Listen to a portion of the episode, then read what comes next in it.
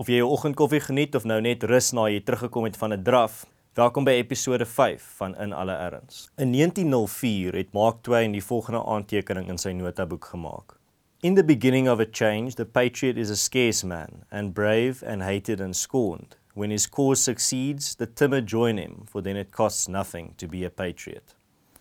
In gesprekke rondom braaivleisvure oor provinsiale en kulturele grense heen, word die volgende gewilde voorskrif vir die magtom sosiale en ekonomiese kwale van moderne Suid-Afrika gereeld herhaal.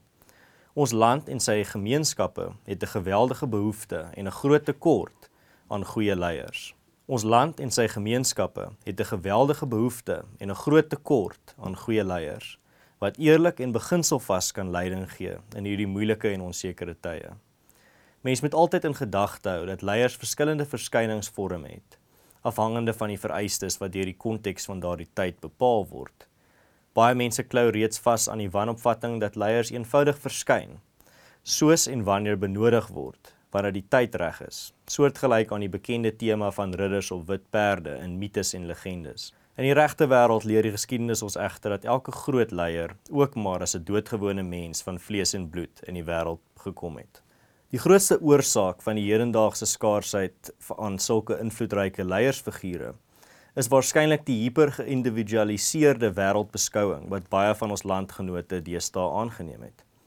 Talle Suid-Afrikaners sluit hulself vrywillig uit van die samelewing, gemeenskappe en die politieke stelsel rondom hulle en hulle trek dan weer laer agter hoë mure in toenemend geïsoleerde en ontkoppelde borrels van selfvoorsienende veiligheidskomplekse. Suid-Afrika hinker egter in ons nood na 'n leidingsgewende individu wat bereid is om te werk en te veg vir 'n saak wat veel groter is as hulself en hul eie belang. Suid-Afrika hinker egter in ons nood na leidinggewende individue wat bereid is om te werk en te veg vir 'n saak wat veel groter as hulself en hul eie belang is. Waar is diegene wat bereid is om persoonlike voordeel en behoeftes op te offer om te doen wat reg is vir hul land, hul gemeenskap en hul kinders se toekoms? Ons land benodig meer mense wat bereid is om die bespotting, etikettering, smeerstukke en leuns wat deur hul teenstanders opgedis word te verdra. Ten spyte daarvan en ten spyte daarvan op te staan vir die waarheid, eerlikheid, burgerlike pligte en geregtigheid. Suid-Afrika ervaar dus 'n wurgende tekort aan dapper landsburgers wat bereid is om langtermyn volhoubaarheid bo korttermyn persoonlike bevrediging en voordeel te stel.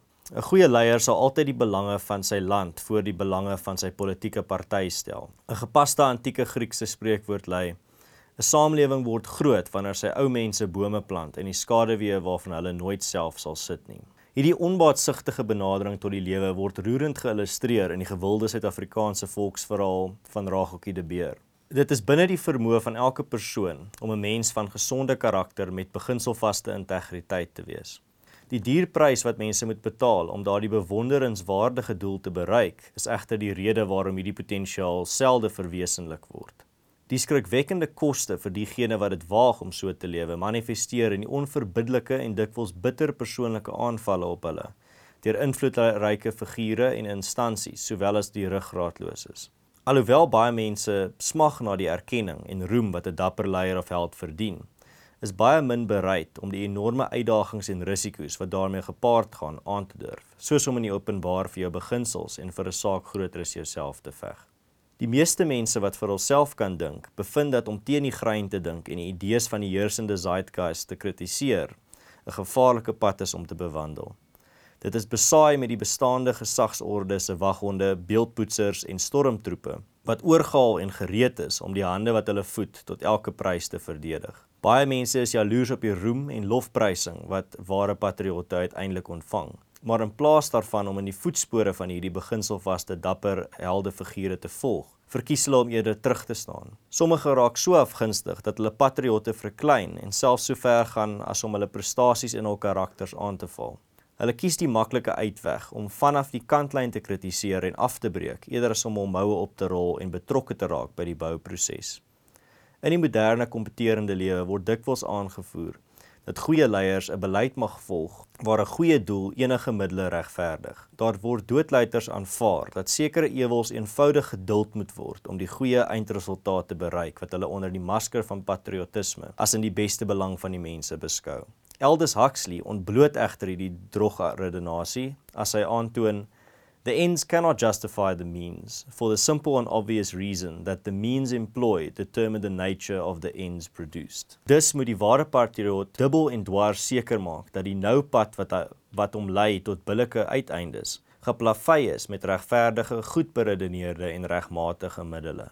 Onregte in die hede kan nooit die ongeregtighede van die verlede herstel nie omdat dit 'n ewige waarheid is dat die hede 'n nare en konstante gewoonte het om altyd in die verlede te verander. So word 'n nuwe geslag van benadeeldes geskep. Hoekom grawe jy 'n nuwe slaggat om a, om 'n ou een mee op te vul? Laat ons dus nie onsself verloor in idealisme of ons verantwoordelikhede uitkontrakteer deur te wag vir diegene wat slimmer, sterker of beter praat as ons nie om op te tree en ons probleme vir ons op te los nie. Almal wat al gaan kamp het, het die situasie al beleef waar 'n belangrike item soos tentpenne vergeet is. Dit lei gewoonlik tot 'n vingergewysery en aanhalings soos ek het gedink jy gaan dit bring en 'n groot bekgeveg. Kom ons hou eerder op om mekaar of samesweringsmagte van binne of buite te blameer. Kom ons rol eerder ons moue op en maak ons hande vuil deur iets konstruktiefs te doen om die probleme wat ons in die gesig staar op te los. Ons moet nie net 'n juigkomando wees wat die beginsels van diegene van ons wat die arena betree loof en prys nie. Elkeen van ons moet al voorbeeld nadoen deur alles te doen wat ons kan om ons gemeenskappe en ons pragtige land in 'n beter toestand agter te laat as waar ons waarin ons dit gevind het. Deur die eeue heen bly 'n fundamentele waarheid duidelik.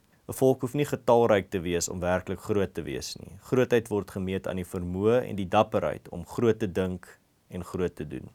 Ek hoop hierdie episode het jou bietjie meer laat dink oor jou rol in die gemeenskap en wat jy vir die mense rondom jou kan doen om die wêreld 'n bietjie beter te maak as wat jy dit gevind het. As jy van hierdie episode gehou het, onthou om dit te deel en as jy 'n onderwerp het vir toekomstige episodes, noem dit gerus in die kommentare. As jy op YouTube luister, subscribe gerus om op hoogte gehou te word van al die nuutste episodes wat uitkom. Ek is Erns van Sail. Hou moed, hou koers, dink vir jouself en dink vooruit. Tot volgende keer.